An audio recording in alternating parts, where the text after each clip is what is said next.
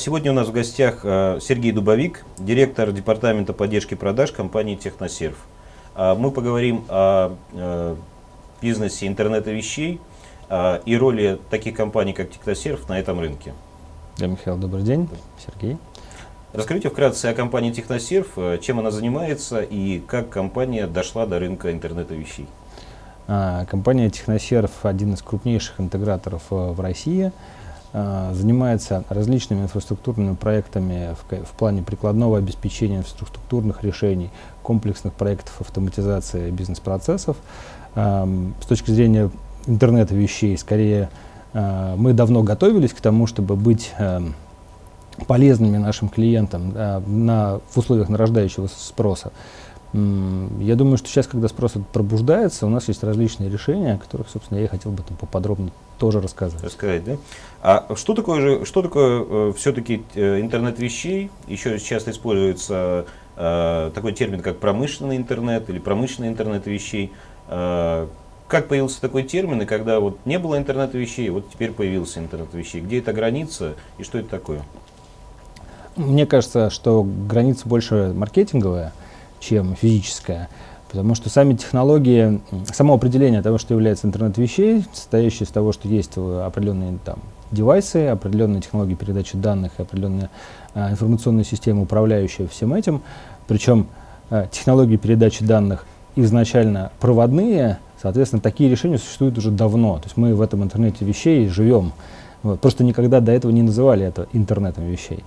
А, термин, скорее, на мой взгляд, появился, когда развилась беспроводная составляющая, а, когда изначально это называлось M2M, когда устройства начали общаться между собой, когда это появились прикладные бизнес-решения, ну, я думаю, что там, года 3-5 назад возникло то, что можно действительно называть началом интернета вещей, и там года два назад появился термин. Можно, можно ли сказать, что э, интернет вещей появился тогда, когда стали к интернету подключаться э, те объекты э, промышленной инфраструктуры и те промышленные отраслевой инфраструктуры, которым раньше нельзя было достать с помощью интернет-технологий предыдущего поколения? Ну, скажем, сельское хозяйство, э, транспорт, когда удаленные машины, когда через э, GPS-навигаторы можно контролировать движение транспортных потоков, ну и подобные сервисы. Я бы вот ключевым аспектом все-таки отметил, что точка именно интернета вещей – это возможность э, двух различных устройств общаться с друг с другом без э, человека. То есть, когда э, не machine to human, а когда -hmm. machine to machine именно работает. Скажите, а вот э, тогда сразу вопрос, а вот на старом технологическом оборудовании в рамках э, АСУТП, автоматизированных систем управления или процессов там на ЧПУ, числовое программное управление, элементы робототехники уже присутствуют достаточно давно в промышленном оборудовании. Там же тоже есть элементы общения машин с машинами в, ну, современных заводов, естественно, на современных промышленных Хорошо, возможно, убедили. Тогда там два достаточных условия, когда а, действительно большие сегменты, которые не позволяли раньше за счет развития элементной базы да. и технологий, и действительно там machine to machine, да. вот, наверное, два основных момента, после которого мы говорим, что да. скоро компьютер ну, захватит мир. На самом деле это вопрос сложный, потому что до сих пор, ну не до сих пор, и, наверное, еще определенное время будет дискутироваться, что такое интернет вещей, его, его четкого определения еще не существует, э, и, наверное, это такое скажем, э, новое понятие, которое объединяет э, много экосистем, и старых экосистем да. бизнесов, и новых экосистем, которые сейчас создаются, и новых э, направлений развития, которые, собственно, еще не созданы, но перспективно будут созданы. То есть это такое, больше такое, согласен с вами, маркетинговое, и, наверное, еще такое частично такое научное понятие во многом еще. А, скажите, а какие вот составные блоки интернета вещей вы видите, ключевые элементы игроков на этом рынке? Э, и технологических, и с точки зрения бизнес-модели. Mm. Давайте два слова тоже э, на общую тему. Я согласен да, с определением о том, что определение есть, а скорее общего понимания, что под ним э, находится, нет. И это понятно, почему произошло. Технологии в разных отраслях развивались по-разному. Есть свои существующие технологии передачи данных традиционные, а, и они тоже развивались э, там, а, в общем-то, по-разному в да, различных отраслях. Вот. И свои устройства, и свои там, способы там, монетизации этого. А теперь, э, когда вот эти вот разные эволюционные процессы там, да. дошли вот, фактически до текущего уровня технологий, мы сделали срез и назвали весь этот различный зоопарк протоколов, систем Да-да. устройств и всего остального неким общим термином интернет вещей. Да.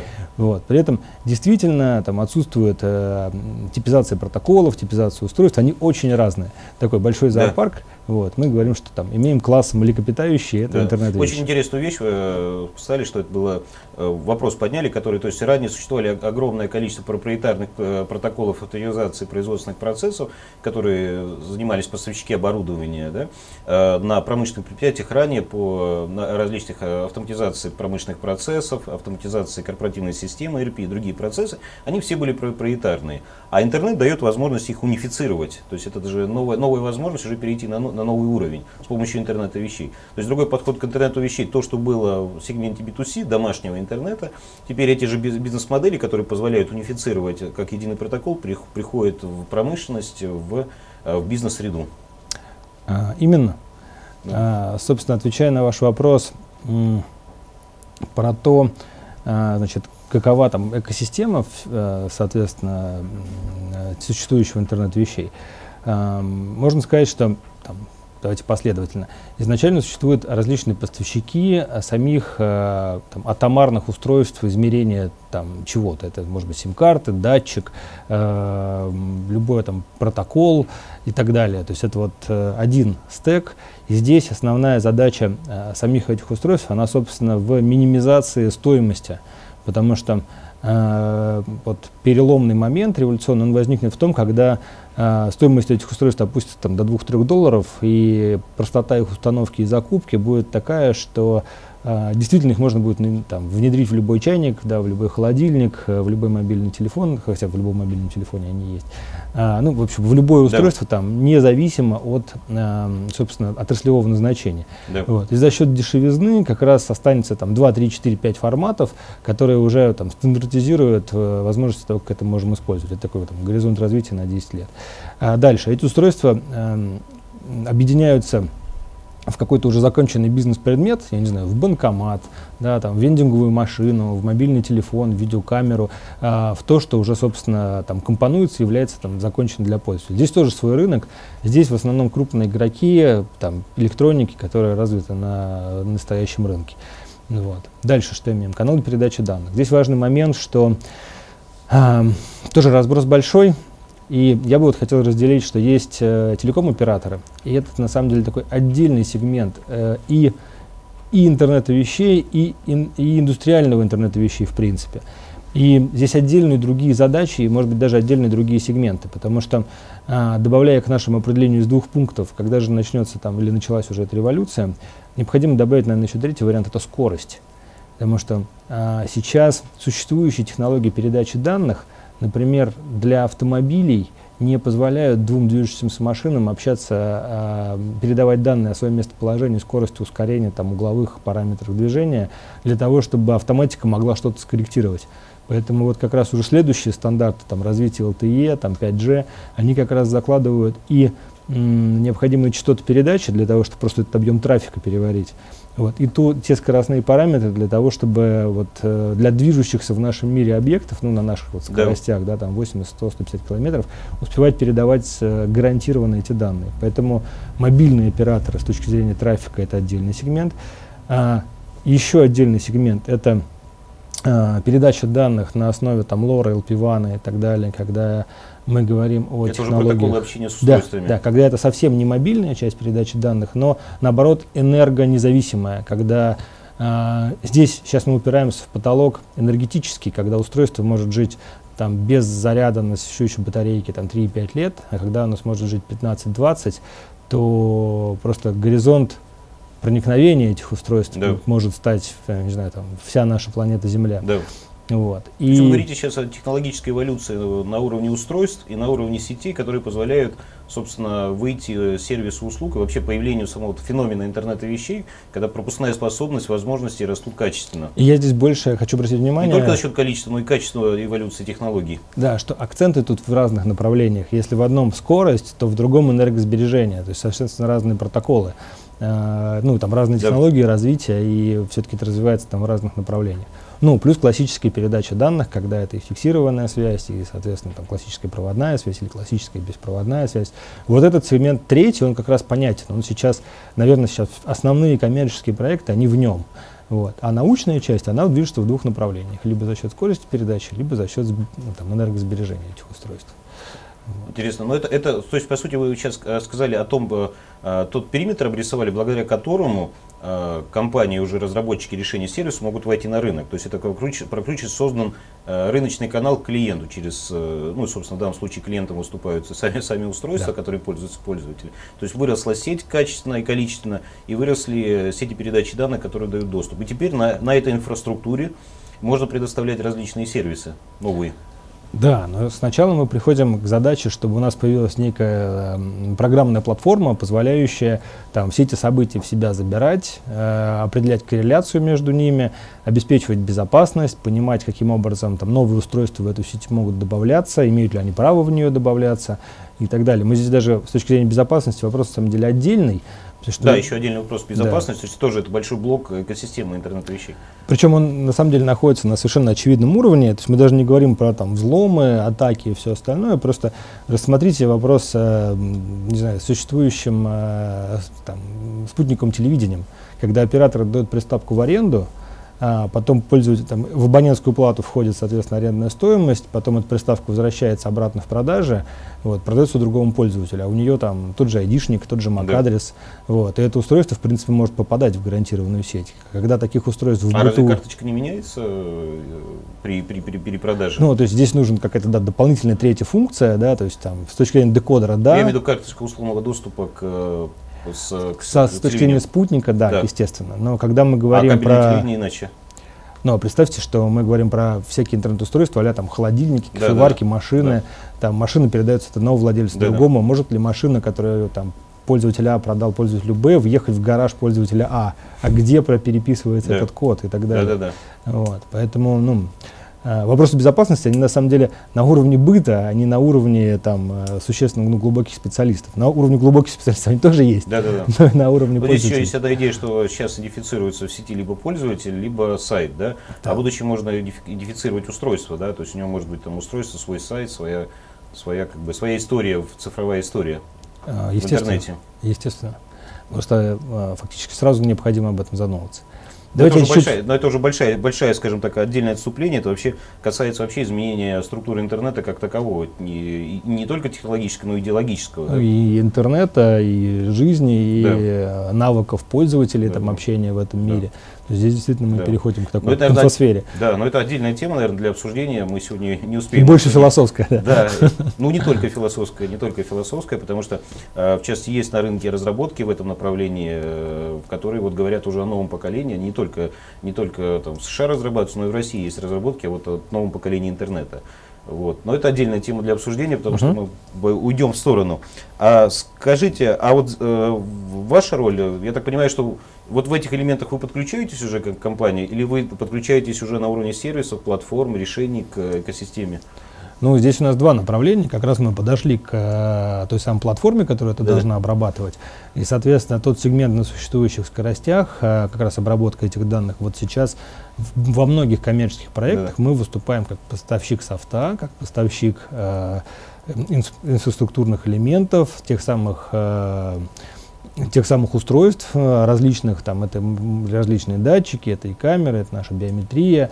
Вот. Плюс мы сейчас достаточно сильно э, используем там наукоемкие вещи, которые э, на базе наших собственных продуктов с точки зрения, а какой же ответ рынку будет у нас через 5 лет, когда вырастут скорости и количество устройств вырастут там на порядке, да. вот, потребуется совершенно другая производительность для этой обработки. То есть мы сейчас и вот эту часть тоже пытаемся угу. прорабатывать. Скажите, вот возвращаясь к экосистеме, я немножко вас сбил э, с диалога своими вопросами. Скажите, вот есть э, э, устройства, датчики, это первый уровень, дальше есть сети, вот дальше идут что? Сервисы и какая-то и центральная платформа интернет вещей. Вот дальше какая последовательность замкнуть весь цикл, всю экосистему. Какие критические э, еще моменты есть? Э? А, а дальше классические игроки бизнеса, то есть там оператор той самой платформы оператор сервисов, платформ. раз, да. по, по, по, кредитная организация, которая, возможно, финансирует создание всей этой схемы. Сервис, сервиса, да. Да, сервисные потребители этих сервисов, платежная система. Вот. И при этом на базе потребителей сервисов может еще вырождаться там следующий уровень, когда потребители сервисов становятся и поставщиками сервисов, тогда угу. платформа предоставления сервисов становится торговой площадкой, угу. тогда, соответственно, компания, предоставляющая угу. сервис, является там фактически торговым брокером, угу. который предоставляет да. в виртуальном вот мире. Вот интересную мысль затронули. Вот я э, хотел, хотел спросить про как раз про программные продукты и платформы игроков, которые разрабатывают. Но это очевидное решение. Есть международные компании, которые разрабатывают платформы интернет-вещей, я имею в виду, которые потом подключаются различные сервисы сервисы, есть российские э, компании, которые движутся в управлении, есть вертикальные сервисы. А, а вот вы сейчас сказали, что на самом деле эта система может работать в, в оба направления. Да? То есть это, эти сервисы могут представляться как для покупателя, как для продавца и превращается в целый marketplace. Да? То есть да. есть экосистема, которая выстроена, то есть практически сразу строится marketplace как экосистема, которая может включаться как продавцы, как покупатели и продавать, покупать э, сервисы. То есть это такая платформа аналогичная вот, тем платформам, которые в B2C сегменте работают, даже Именно более так. сложная. Ну, причем э, я, наверное, не верю в то, что абстрактная компания, может, может быть создана абстрактная платформа без отраслевой специализации, а вот платформы с отраслевой специализацией и там и B2B, и B2C, они уже, на мой взгляд, есть. То есть ну, B2B, B2C. То есть B2B, B2C. Ну, вот просто посмотрите на те же, там, тот же Amazon, да. вот, а у нее внешняя часть э, явно там B2C-шная, а при этом внутри этой платформы это и логистика, и работа с поставщиками, соответственно, и внутренние ERP-процессы, вот, и заказы, и ну, все остальное. К тому же вопросы хостинга, облачные сервисы не могут оказываться как частным конечно, лицам, так и корпоративным. Конечно, конечно. Посмотрите на телекомовские решения сейчас, то есть как бы, когда классический телеком, наверное, стагнирует, а с точки зрения развития, соответственно, мобильных платежей, мобильной коммерции, закупки, это мобильный контент, это же а внешне это тоже B2C, потому что да. в основном пользователи. А, а внутри это же там целая инфраструктура, это угу. там и оплата парковок, и интеграционные да. моменты, и интеграция с различными контент-играми. Это общая бонусная система, которая внутри на самом деле там да. на совершенно разных, разных игроков раскладывается. Вот. И это же и взаиморасчеты да. между ними, поэтому фактически это некий там CRM, PRM и так далее. Поэтому фактически такие вещи уже есть. А, может быть, осталось, что э, как раз к ним, к ним подключаются еще мобильные устройства, которые mm-hmm. могут выдавать на базе себя некие сервисы. Mm-hmm. И а, рынок туда идет. Прежде всего, это сервисы безопасности, это видеонаблюдение, да. там, это тоже подписочные модели, да. как раз по, по сервисным технологиям, когда сама система а, может находиться централизованно в каких-то да. облаках, а пользователь может использовать Скажите, пожалуйста, вот э, вы, вы, сделали замечание, что вот эти платформы вряд ли будут универсальными, но, скорее всего, они будут э, какой-то отраслевой направленности иметь. Допустим, да. marketplace для, там, для металлургических компаний, для нефтяных компаний, для сельского хозяйства, для умного города, умного дома. То есть вот такое направление может, может быть э, избрано. То есть делается какое-то типовое решение для умного города. И дальше его можно масштабировать на другие города, другие населенные пункты. Я бы вот две мысли, которые хотел да. бы в ответ на ваш вопрос э, изложить. Смотрите, с точки зрения стандартности да, тех или иных решений, на мой взгляд, стандартизованность должна быть на границах, то есть на уровне протоколов, через которые различные устройства, а, там, системы и так далее обмениваются друг с другом. Потому то есть что, технологическая стандартизация, да, не да, столько сервис, не столько, а не столько сервис. Во-первых, это рынок. Вот, э, наверное, там, как с концепцией единого оператора этот рынок может там, не знаю, сильно ограничить. Вот, решения должны быть, скорее всего, разные. И, наверное, правильно, что они конкурируют между собой. А вот технологическая составляющая в виде там, некого, неких, неких открытых протоколов, которые поддерживают все, а, это сейчас как раз э, барьеры. Да, потому что, как, говоря про умные города и про безопасные города, мы же говорим про огромный набор инфраструктуры, которые существуют на уровне, возьмите крупные города, там, не знаю, Москва, Санкт-Петербург, Новосибирск, вообще любой город, да. даже небольшой. Вот. Э, существует огромное количество систем там, безопасности, жизнедеятельности, средств оповещения, средств э, предупреждения и так далее, а, которые физически сейчас проектированы в разное время разные пользователи, никаким образом не общаются друг с другом. Было со стороны там, МЧС предприняты некие попытки очень правильные связать между собой средства мониторинга и средства оповещения, когда то, что срабатывает, может включить то, что может людям сказать о том, что произошло. Вот. Но это же там глобальные проекты на уровне да. страны. А мы сейчас вдруг резко говорим, что кроме этого мы можем добавить еще, не знаю, 15, 20, 30 направлений в контур этого решения. Вот, поэтому решения будут разные, в зависимости от потребностей. А вот стандарты нужно действительно там, идти, вырабатывать. У меня сразу тогда возникает вот, вот, как э, продолжение э, на, на ваш ответ следующие вопросы. А, ну, первое, можно же делать умный город лока, локально, то есть не сразу подключать весь город, а подключить какой-нибудь новый, новый дом к Конечно. системе умного дома. А, вот, э, это, это возможно такое направление. Наверное, надо легче его делать, да, то есть счетчики умные, телевидение, вся экосистема, экосистема, кондиционирование, теплообеспечение и так далее. То есть это все можно подключить. Да, это тестов, тестовая зона может быть для потом умного, умного города, да? Конечно. Потом участки какие-то там ЖКХ можно подключать тоже локально, да? Ну, здесь, а, конечно, можно так делать, и, на мой взгляд, нужно так делать. Соответственно, э, система обеспечения там, безопасности или контроля, это и мониторинг, да. и контроль, их достаточно много в современном жизни. То есть это и, там, и лифты, да. вот, это потому что высотные дома, скоростные, это пожарная сигнализация, это контроль доступа и так далее. То есть оно абсолютно точно можно делать это там сегментно, но тогда разные как бы районы, сделанные в разное время в разные, разными людьми, как раз мы, интегрировать. Да, снова приходим к тому вопросу. Вопрос там, нужна общая вот, среда. Да. Тогда у меня тогда следующий вопрос, как раз, как раз вот про, про этот у меня был и следующий вопрос. А вот на этом рынке э, кому легче работать? Вот мы сказали, что есть такие компании, как Google, Яндекс, которые уже выстраивают B2B, B2C э, инфраструктуру им легче будет выйти на этот рынок, или на этом рынке лучше позиционироваться все компании, которые, понятно, бизнес-модель именно интеграторская, когда, когда они интегрируют, не делают какую-то масштабную модель сразу на рынок, э, сразу marketplace унифицированный, а другое бизнес-направление, когда интегратор заходит, он видит различные э, проприетарные системы, разные блоки, он уже их интегрирует. Какая основная задача при выходе на этот рынок? Истина, наверное, где-то посередине, вот, потому что дойти просто с точки зрения там, глобального поставщика сервисов, как Google, да, э, ведь здесь тогда проблема в привязке. То есть мы там глобально понимаем, как это сделать, мы имеем позиционирование, мы имеем Google аккаунты, мы можем это подвязывать ну, там, от, уйдем от Гугла, да, там, не знаю, ПГУ МОЗ, я же могу подвязать свою квартиру, свою да. машину, там, свои вещи, это же э, здесь услуги, сделаем следующий уровень в технику и получим э, там безопасные дома и так да, далее. Да. Вот. Э, бесспорно, э, администра... с помощью там, административного движения сверху заходить в эти вещи, наверное, проще.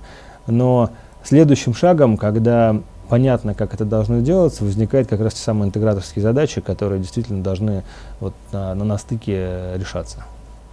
Понятно.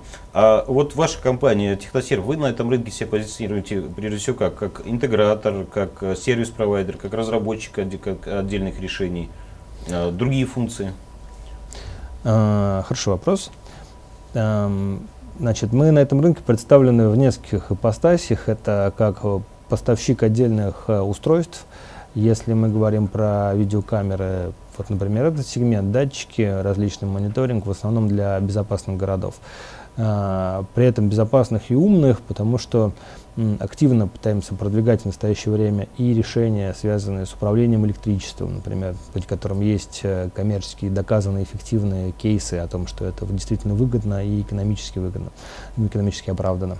Соответственно, отдельно пытаемся усиливать наши собственные решения и компетенции в плане ЖКХ проектов, да, потому что, на мой взгляд, следующий логический экономический шаг вообще развития бизнеса это там автоматизация ЖКХ на уровне там котельных, э, управления водоснабжением и так далее. Вот. А второе наше направление это, соответственно, разработчик решений, разработчик тех самых платформ высокопроизводительных, э, связь с бигдатой, связь с различными другими отчетными системами, э, представление этих отчетов в правильном виде и так далее. Интег, ну, естественно, выступаем как интегратор и инфраструктурный, и, соответственно, интегратор программного обеспечения, завязки с ERP-системами. Например, у нас есть там интересные проекты, связанные с финансовыми организациями, когда для контроля своих э, активов э, по выданным кредитам, да, по залоговым обязательствам, финансовая компания может, э, собственно, использовать элементы интернета вещей на различных там зерных хранилищах, объектах э, техники передвижной и так далее, просто для того, чтобы, если этот залог по всей стране, понимать, а, собственно, в каком состоянии сейчас этот залоговое имущество находится. Да.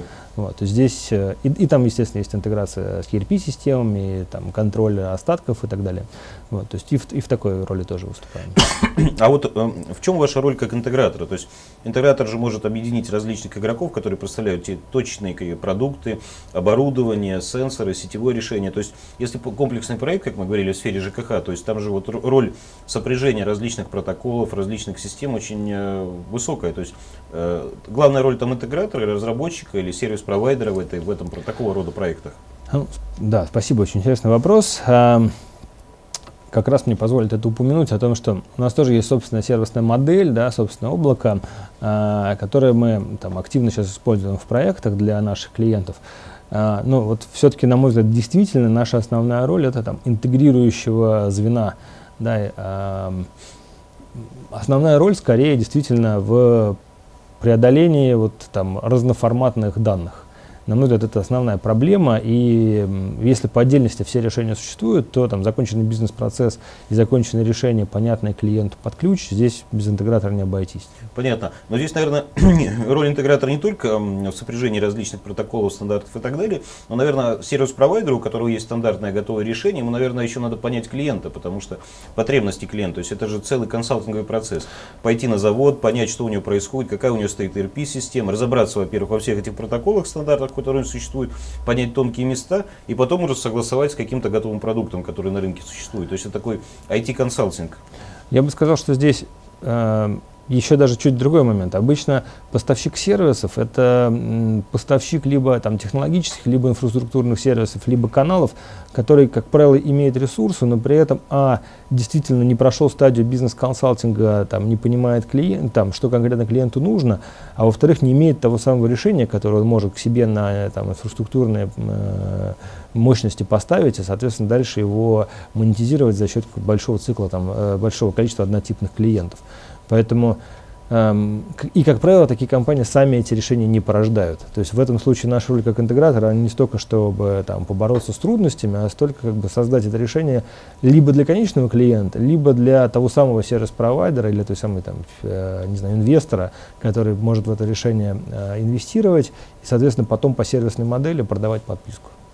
Понятно. А, скажите, можете более подробно рассказать о ваших, может быть, конкретных продуктах и технологиях, и какие-то бизнес-кейсы интернета вещей, которые вы реализуете или планируете реализовать э, с точки зрения бизнес-модели, как она работает? Угу. Ну, давайте э, расскажу про продукты и технологии. Здесь рассказ он либо там очень длинный и бесконечен, да. потому что, э, как мы уже пришли там, к пониманию, большая, большая, значит, экосистема, большая да. экосистема, да, поэтому в зависимости от разных проектов, ну, можно просто только на перечисление да. там, используемых технологий очень долго рассказывать. Ну, на мой взгляд, интересные бизнес-кейсы. Собственно, с точки зрения, давайте начнем там с простого. Э, камеры видеонаблюдения, камеры фото-видеофиксации. Здесь две явные модели. Это та самая подготовка комплексного решения, либо поставка этого решения конечному заказчику. С точки зрения, соответственно, если мы говорим о сервисной модели, да, то это и федерализация управления, да, с точки зрения, например, по линии МВД, когда э, Центр обработки административных правонарушений, тот самый, который пишет нам иногда пись, письма счастья, если мы там неосторожны да. за рулем. Вот. Соответственно, есть э, там, идеи федерализации да, этого сервиса. Вот. С точки зрения B2B, B2C, очень там, такой кейс на, на, на, прям на кончиках пальцев – это э, видеонаблюдение, доступы, биометрическая идентификация. Э, когда сам биометрический движок, ядро, да, оно обрабатывается, э, стоит где-то там в централизованном ЦОДе, и подписка может быть выдана, собственно, большому количеству пользователей. Это такой, а подписка на что? А это, смотрите, фактически смесох-сегмент, небольшие магазины, когда да. э, на биометрии заводятся черно-белые списки. Угу. Соответственно, ты для своего предприятия можешь говорить, вот этих я людей пропускаю, вот этих не пропускаю. То есть есть э, типа, типовой сервис, который предоставляется всем условно розничным сетям, да, магазинам. Они да. подписываются. Ну, и... тут да, для них, для, для них разные кейсы, да, то есть для магазинов это может быть там э, какие-то люди, замеченные в некорректном поведении на территории магазина, да, да там распознали, да. на охрану сообщение отдали. Для производств небольших это может быть просто список сотрудников по авторизации да. или наоборот там, желательных, нежелательных людей, проверяющих и так далее. То есть кейсы чуть-чуть разные. То есть не обязательно да? всех проверять, а где-то обратить внимание. Система идентифицировала опасное звено, Конечно. его можно его Конечно. проверять надо. Да, если это производство, там закрытые зоны, заводы, то тоже в автоматизированном решении, режиме сейчас все это позволяет э, технологии делать, когда те или иные зоны помечаются в системе там условно зелеными и красными, и те или иные люди там, помечаются тоже уровнем допуска, соответственно а, когда это дверь, то там понятно, что решение с карточкой, оно да. очевидно там, более рабочее. А когда это зона аэропорта, когда вот сюда можно ходить, а сюда нельзя, да, тогда, соответственно, это камера, которая может распознать там, идущего человека да, по территории или там, по лицу и да. так далее. Вот по проекту, может быть, что-то более подробно. Вот мы поговорили в теории, как, как выглядит проект умного города. А вот на практике у вас уже с каким-то столкнулись с какими-то сложностями или, или у вас наоборот какое-то есть уже решение, которое, которое как раз вот вы нашли тот ключ, который э, к, к развертыванию интернет-вещей в экосистеме умного города? Или может уже есть ум, э, проекты, которыми вы можете похвастаться, что вы уже реализовали этот элемент э, умного города? Ну, кроме, кроме охраны, я имею в виду. Да, да, да, понимаю. А, отвечу так. Со сложностями мы, конечно, столкнулись здесь. Значит, сложно было бы с ними не столкнуться, имея, не знаю, несколько десятков проектов по умным и безопасным городам. Вот. В основном они совершенно понятны, это как раз различные стандарты вот, и ведомственная, может быть, принадлежность различных решений, потому что структура на местах, она такова, что сами системы, они зачастую не принадлежат какому-то конкретному заказчику, как если это частное лицо, у меня есть в квартире девайсы, я позволяю не знаю, там, э, вызываю мастера, который да. мне скручивает их в один хаб, а дальше да. я все это управляю. Или там э, Apple 100 себе там через Apple 100 себе загружаю, и у меня там все хорошо. Вот. С точки зрения, когда мы выходим от масштаба квартиры на масштаб города, муниципального образования или более того там субъекта, то огромное количество служб, огромное количество систем, естественно, разные, в разные годы А кто конечным заказчиком может быть умного города? То есть это сам город, администрация, города. да, конечно. То есть город. вы работаете, а потом уже вот эту систему выстраиваете, эту цепочку до конечной квартиры, согласовываете всех участников процесса. Да. Ну, обычно, э, значит, Наша задача согласовать это скорее на уровне администрации, субъекта администрации муниципальных образований конкретных районов. До, там, до уровня управляющей компании мы, как правило, не доходим, там решается на уровне самой администрации. Хорошие кейсы, вот э, дайте перейду как бы к успехам. Да. На мой взгляд, из уже существующих вещей это сегменты всяких светлых городов, когда есть управление электричеством, сейчас на законодательной базе, например, Возможно, экономия. Сейчас законодательно запрещено э, не освещать объекты там, в темное время суток. Возможно, димить, ну, то есть притушать да. электричество, но совсем выключать его нельзя. Соответственно, вот за счет управления вот этим вот по понижающей способностью это, э, соответственно, делать можно. Причем, в отличие от классической схемы замены на там, светодиодные светильники, вот, мы умеем это делать на вот, любых существующих э, там, э, осветительных приборов, которые, не знаю, там 30 лет стоят в городах, вот, с помощью модернизации небольшой там элементной базы, оставляя те же самые лампочки, не вкладываясь там ни в энергосети, ни в трансформаторные подстанции, мы можем там добиться снижения на расходов там на уровне там 5-7, там 80% где-то так.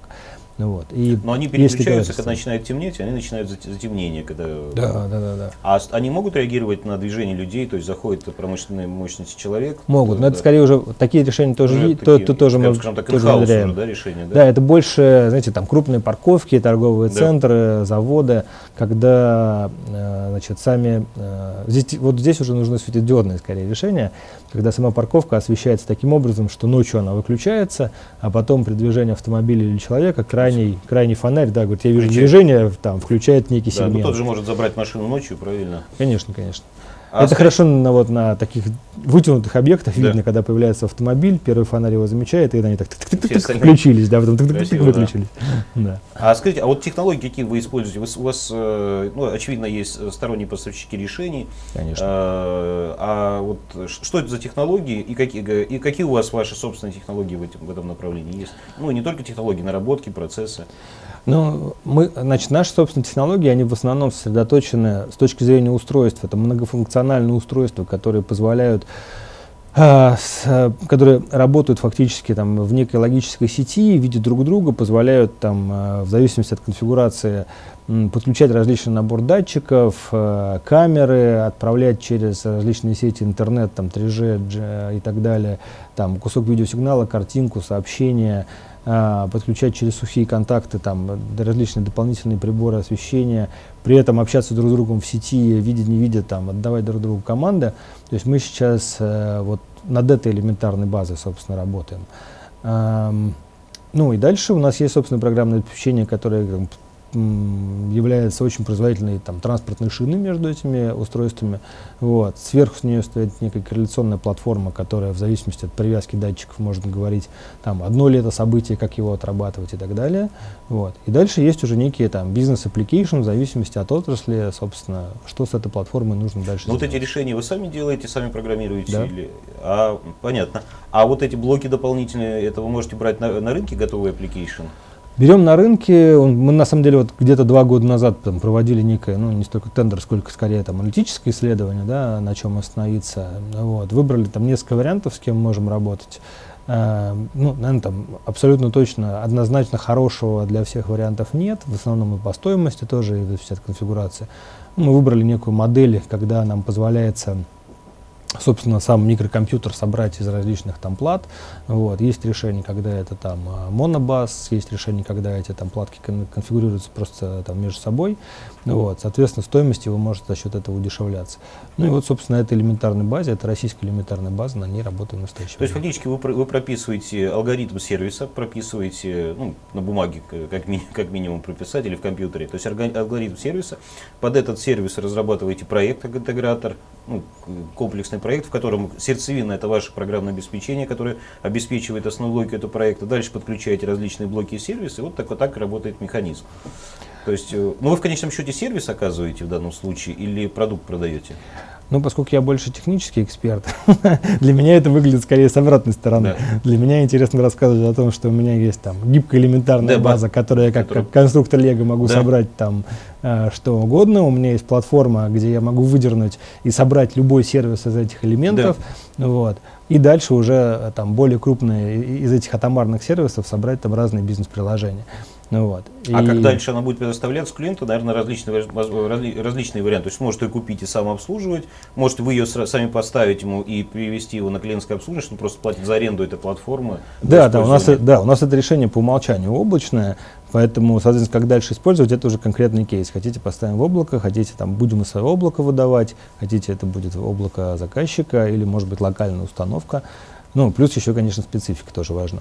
Поэтому вот, собственно, в этом моменте на клиенте начинается самое интересное. Да? Конструктор Лего есть, вот, а давайте поймем, что, какая конфигурация, да, что должно получиться в результате. Интересно. Скажите, а вот что вот вы еще, кроме, кроме вот умного города, вы, э, ну, в данном случае уже и умной энергетики, э, умного освещения, э, скажите, какие другие отрасли вам интересны? Вы упоминали сельское хозяйство, либо можете рассказать, может, более подробно о проекте сельского хозяйства, ну, вы достаточно полно его описали, может быть, дополнительные, скажем, специфические детали трудности, с которыми вы столкнулись, и технологические и бизнес-трудности, и, может быть, какие-то еще другие отрасли, бизнес-кейсы успешные, интересные для вас?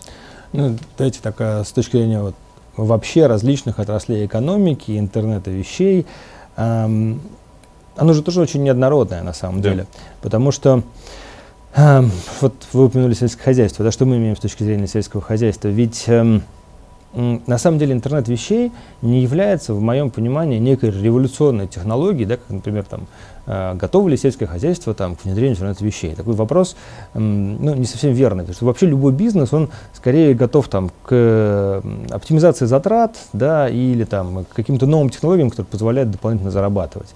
Вот. Интернет вещей, на мой взгляд, все-таки технология, когда это не новый дополнительный рынок, да, не новый дополнительный заработок, а скорее там э, действительно оптимизация дополнительных ну, новые затрат. Новые возможности Да. оптимизации. Да, но эти, да, именно так. Но эти возможности они на уровне там, ну, фактически файн-тюнинга. Да. То есть, когда э, уже многое что сделано, и когда мы достигли некого предела, Не предела, можно да, и тогда можем перейти, да, да, к То есть, следующей если компания не прошла предыдущий уровень оптимизации, э, Действительно. ну, особенно это ясно для промышленных, а, очевидно для промышленных, Очевидно. потому что там много процессов, условно, они изначально технологических, там можно автоматизировать там, на уровне там, корпоративной отчетности, автоматизации э, производственной цепочки, робототехники и так далее, а интернет вещей идет дальше. Да.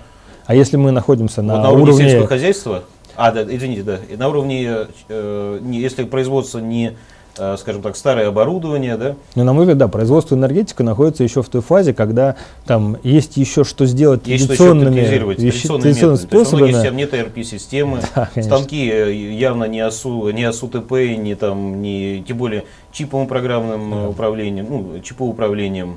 Э, То есть там, то есть еще есть возможность э, развиваться по Именно так. стандартной автоматизации. Именно так. А, просто по экономике этих, этих методов. Соответственно, возьмем сельское хозяйство. Да, здесь же есть вещи тоже. Есть, э, наверное, там применение кейса, когда там автоматизированный полив, контроль почв, Да. включение.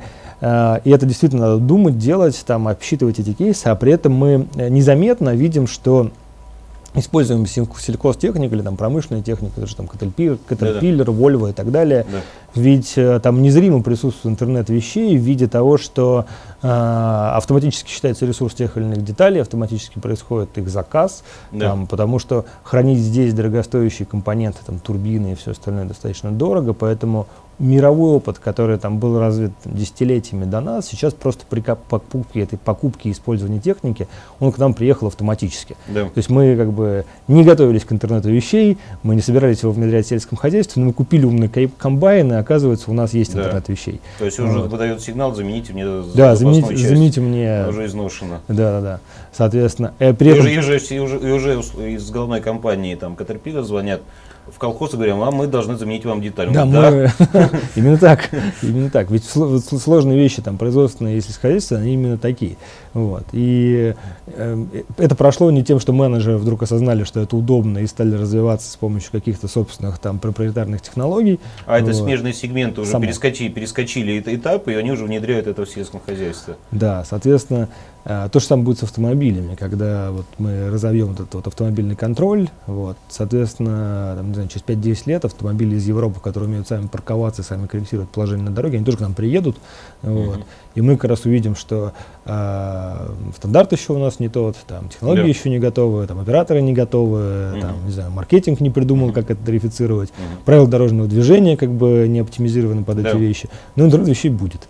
Да. Вот, вернее, там, ну, элементы. Да, интернет взгляды вещей. показали, что многие технологии, которые развивают смежных сегментов, они просто так или иначе заставляют развиваться другие, не перетекают в сегменты.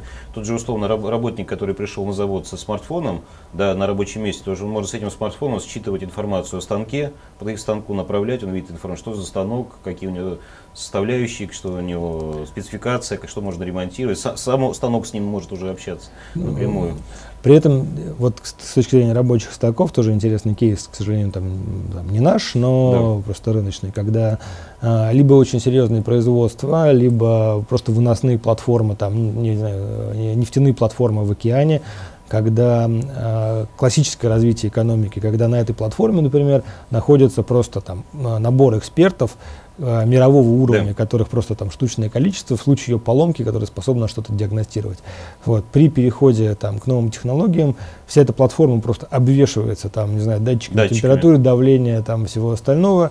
Вот. Э, Есть э, инженеры, но рядового класса, у которых есть, соответственно, там камеры и тоже там чипы. Да. Соответственно, в случае он просто проходит по этому заводу, Да. там, если датчик греется, там, не знаю, включает сигнализацию, и это вот эта команда суперэкспертов, она находится централизованно где-то. Да. Как вот делают операции, да. Да. Тут также лечат и платформу, да. Там, а посмотри там, засунь туда Да, да, щуп, да. а посмотри, как это будет Ну, так работать. мы можем дойти до, до крайности, что условно компания, нефтяная компания может быть владельцем лицензии, а технологическая компания может полностью обслуживать все нефтяные станции. Но это такое уже далекое будущее. Ну, почему, да, крайность. почему далекое? Недалекое, да? Недалекое. Просто другие отрасли, смотрите, там телеком с точки зрения строительства А, сетей фактически так, идет это. добавляется сетей, да.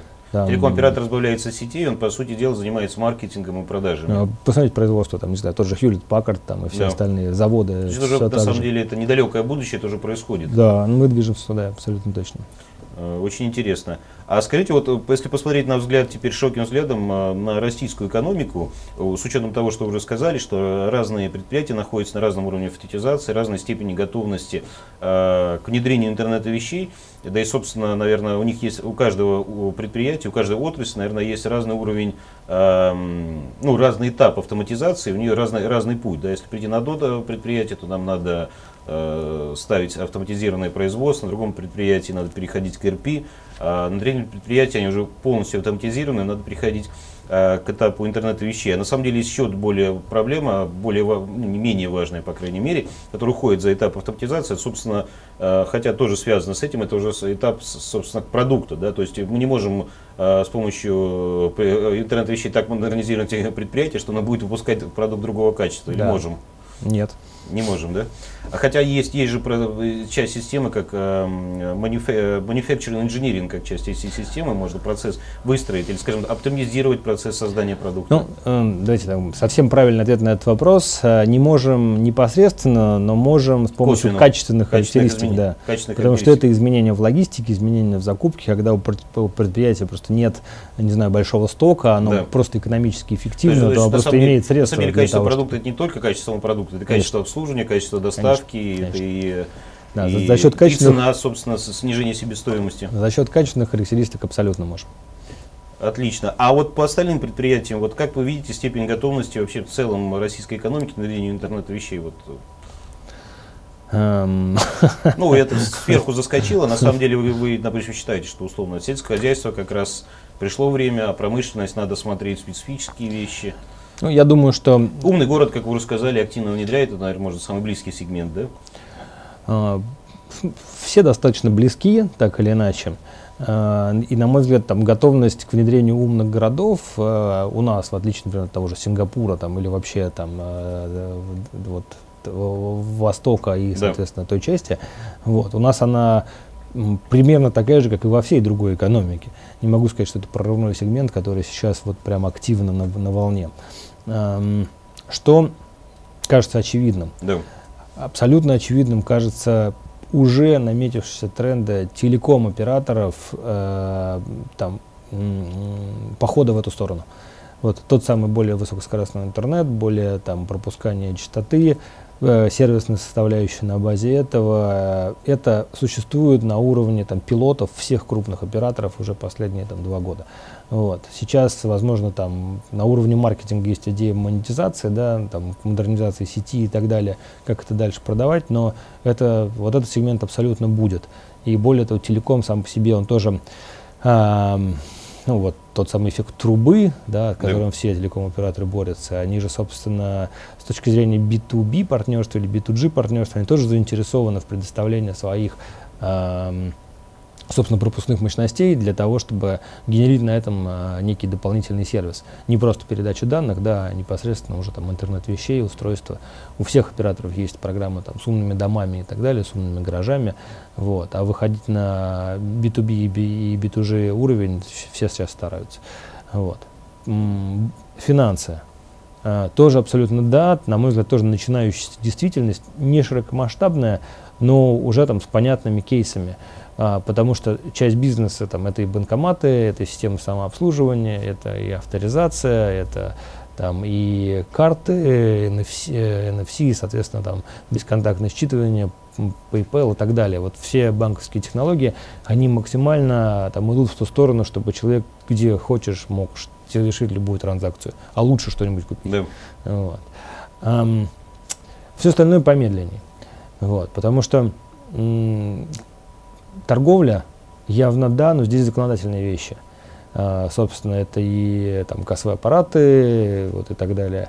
Собственно, в торговле, ну, не знаю, правильно ли называть э, RFID там, интернетом вещей. Формально это они, но просто RFID вокруг нас существует там 10, да, 10 лет. Да. количество, и Да. уже как бы мы привыкли, что уже... Да, и тот самый, тот самый вот этот Да. вот э, эффект от того, что появились склады, там общение, не знаю, транспортных систем с ячейками на складах в автоматизированном режиме, он уже там прошел. Да, то есть у всех крупных логистических операторов это есть.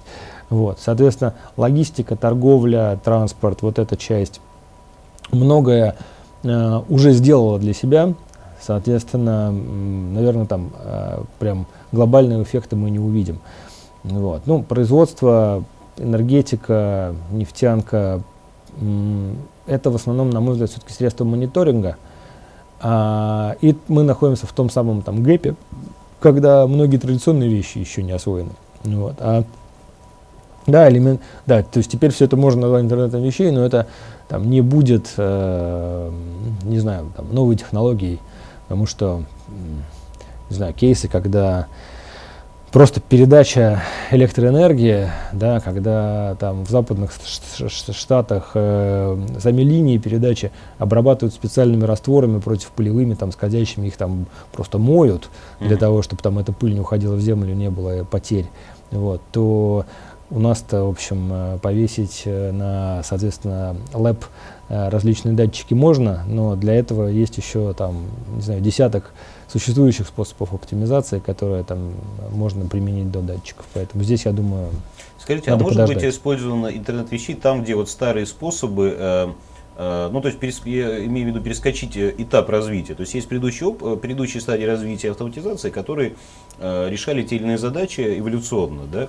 А может быть, э, та- та- может быть такие ситуации, когда интернет вещей позволяет перепрыгнуть эти стадии, но уже на новых технологиях решать те же проблемы, но более дешевыми способами. Ну, условно, на старом оборудовании развесить датчики, сделать, как, как вы сказали, скажем так, э, мониторинг как минимум того, что происходит.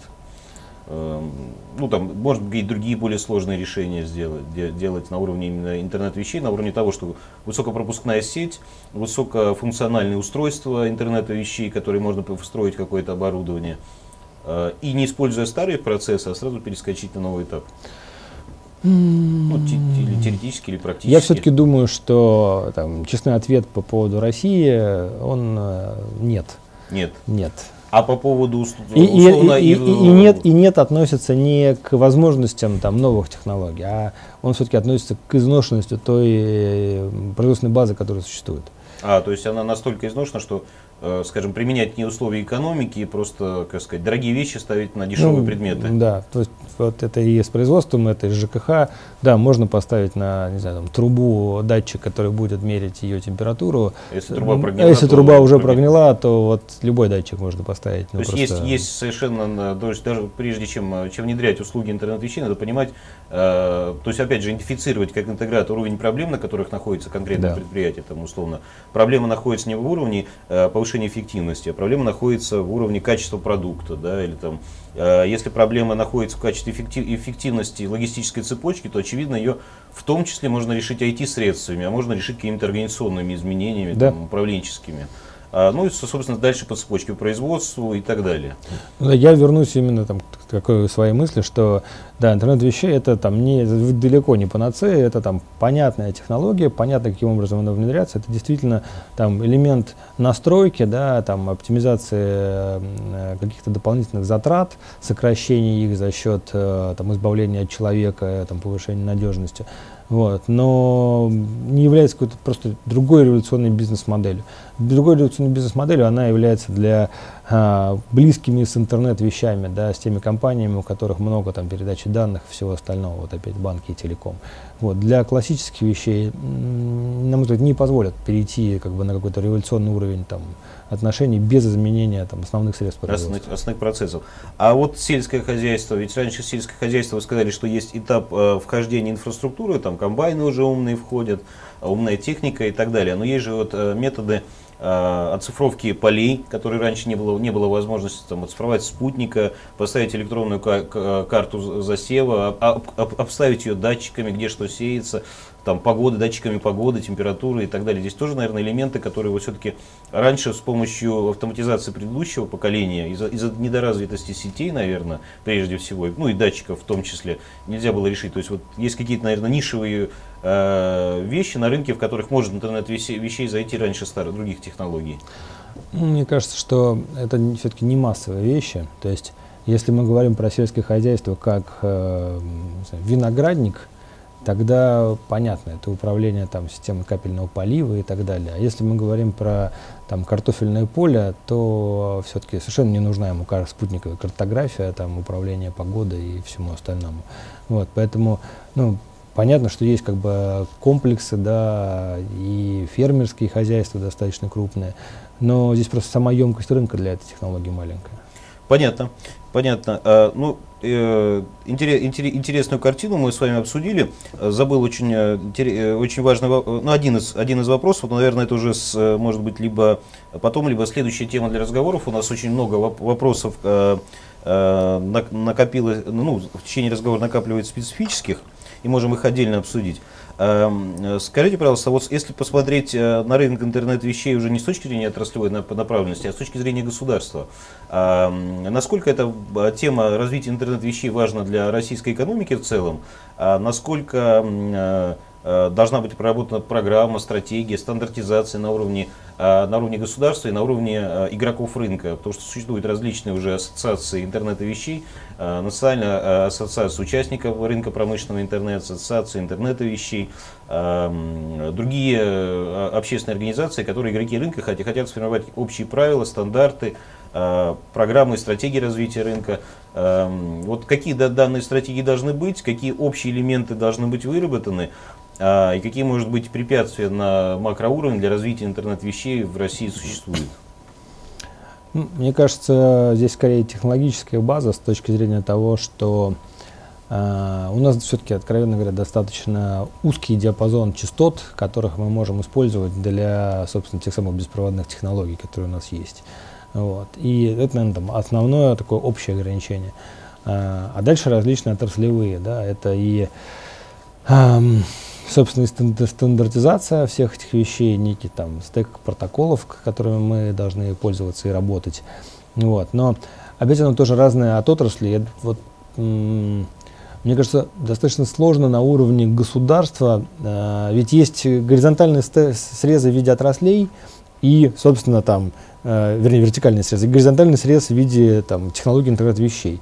И попытка, не знаю, на уровне Минсвязи, там, э, очертить там жесткие границы этого, она может, да, с одной стороны какие-то частоты добавятся, но с другой стороны эм, там отраслевую специфику просто убить.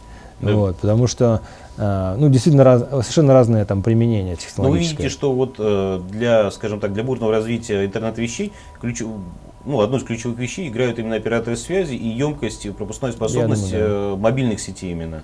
Да. А, фиктивные сети насколько здесь важны? Или здесь именно как раз интернет вещей, в этом его и фишка, это именно мобильность устройств, это может ключевая. Я считаю, что да, мобильность устройств ключевая вещь, потому что а, возможность фиксированной сети мы фактически а, в хорошем смысле уже съели. Не, и даже не потому, что как бы, мы достигли каких-то там пределов, а скорее мы достигли э, просто там, того уровня пользовательской комфортности, да, который нам это позволяет. У нас же у всех есть э, какие-то элементы безопасного дома, не знаю, там, датчики протечек да. и так далее. Они совершенно давно и спокойно работают. Ну, вот. И все, что мы имеем, там, сети питания, там, мы уже все умеем делать, и бизнес-задачи вокруг этого там, умеем решать классическими способами. А вот мобильность, она как раз там сейчас важна, это та самая новая ступенька, куда можем шагнуть. То есть, вот. если сделать, э, ну, выделить дополнительные частоты, увеличить пропускную способность сетей, то есть, и это даст бурный толчок развитию интернета вещей, или другие, или есть другие еще какие-то ограничения? Нет, вот, э, собственно, возвращаемся к тем самым двум направлениям, с которыми начали в разговоре. Там, это скорость, да. соответственно, это направление, это сразу транспорт, это сразу управление объектами в движении и так далее. Вот. Тогда мы сразу выходим на новый уровень взаимодействия различных объектов между собой. Потому что транспортные вещи, они э, серьезны, и в плане государства это и управление э, не знаю, парковками, это и управление трафиком, это и умные светофоры и так далее. Соответственно, когда объекты могут, могут начать общаться между собой, мы автоматически можем учить их общаться там, не знаю, с светофорными объектами, с дорожными знаками, регулировать, в зависимости от погодных условий, там, да. возможный скоростной режим и так далее. То есть принципиально новый уровень транспортной безопасности. Ну, вот. Ну, там, безопасность дорожного движения, да, скажем так. Вот. А, и второй момент это как раз э, расширяемость, да, то есть когда мы говорим с точки зрения там, LP1 и других стандартов, э, большинство же мировых стандартов у нас просто неприменимо. То есть у нас есть лора и, в общем-то, все. Вот. И то по лоре у нас там очень мало различных э, продвижений, до сих пор идут э, различные холивар о том, что лучше там вещание бродкастное или не так, что экономически выгодно, э, вернее, там э э энер энергетически выгодно. Вот, соответственно, и решение этих вопросов мы э, существенно расширяем зону да, то есть мы получаем устройство, которое там достаточно энергонезависимо. Уже сейчас мы да. говорим про 5 лет без замены батареек. Вот, и тогда просто здесь другие отрасли, то есть любое производство, там, контроль безопасности, ставим различные датчики, которые могут чем-то сообщать, элементы личной безопасности тоже здесь. Здесь вот такой широкий, сразу широкий спред. Понятно. А скажите, а насколько готовы российские игроки, поставщики российских э, программных продуктов, решений для, э, для развития рынка? Потому что многие продукты и решения, которые существуют на рынке, они иностранные. Вот не, не придет ли это к тому, что иностранные игроки завоюют рынок, а российские игроки будут какие-то делать точные элементы э, сети интернета вещей, а ну, просто в российском сегменте интернет мы понимаем, что есть, остались это, скажем так, одно из немногих исключений в мире, где э, в, в, в, в, в сети интернета для частных пользователей есть крупные национальные игроки, как у нас Яндекс, ВКонтакте. Uh-huh. В большинстве международных рынков доминируют американские компании. А может ли как, оказаться вот в интернете вещей, что доминантами, доминирующей компанией станут иностранные игроки, а российские компании смогут занять существенное положение? Или здесь ситуация будет такая же, как в B2C сегменте у нас? Я думаю, что в общих чертах повторим B2C, потому что э, с точки зрения там, интернет-компаний, да, российская э, Яндекс действительно там представляет понятно. А вот с точки зрения, например, там, систем управления производством, те же ERP и все остальное, очень многие системы сейчас используют по-прежнему, несмотря там, на импортозамещение, фактически э, импортные системы. Да. Это и Oracle, это и SAP, вот. и с точки зрения marketplace это тоже и Oracle, IBM и так далее. Да. Вот. И в общем-то, российский рынок здесь э, пустой. А почему?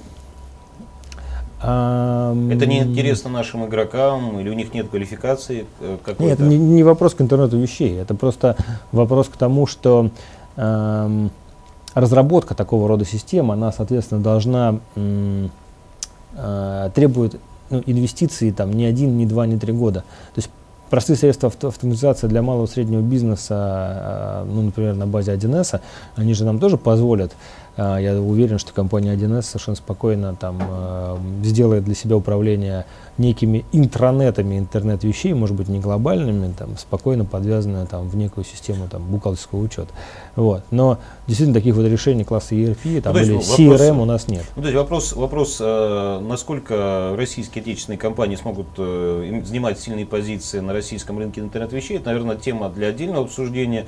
Большой вопрос, наверное, наверное большие возможности, какие это можно обсудить уже отдельно. Да, я хотел бы просто отметить, что с точки зрения элементной базы, то есть тех самых устройств, вот здесь российские предприятия совершенно точно э, будут не только конкурентоспособны, но и будут абсолютно там в передовых.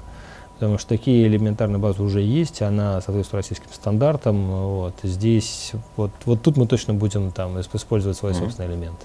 Отлично. А, ну что ж, мы обсудили основные вопросы по рынку интернет-вещей. Те темы, которые мы не обсудили, можем отложить до следующего интервью и обсудить более детально. Спасибо. Спасибо вам большое. А у нас сегодня в гостях был а, Сергей Дубовик, директор департамента поддержки продаж компании Техносерв.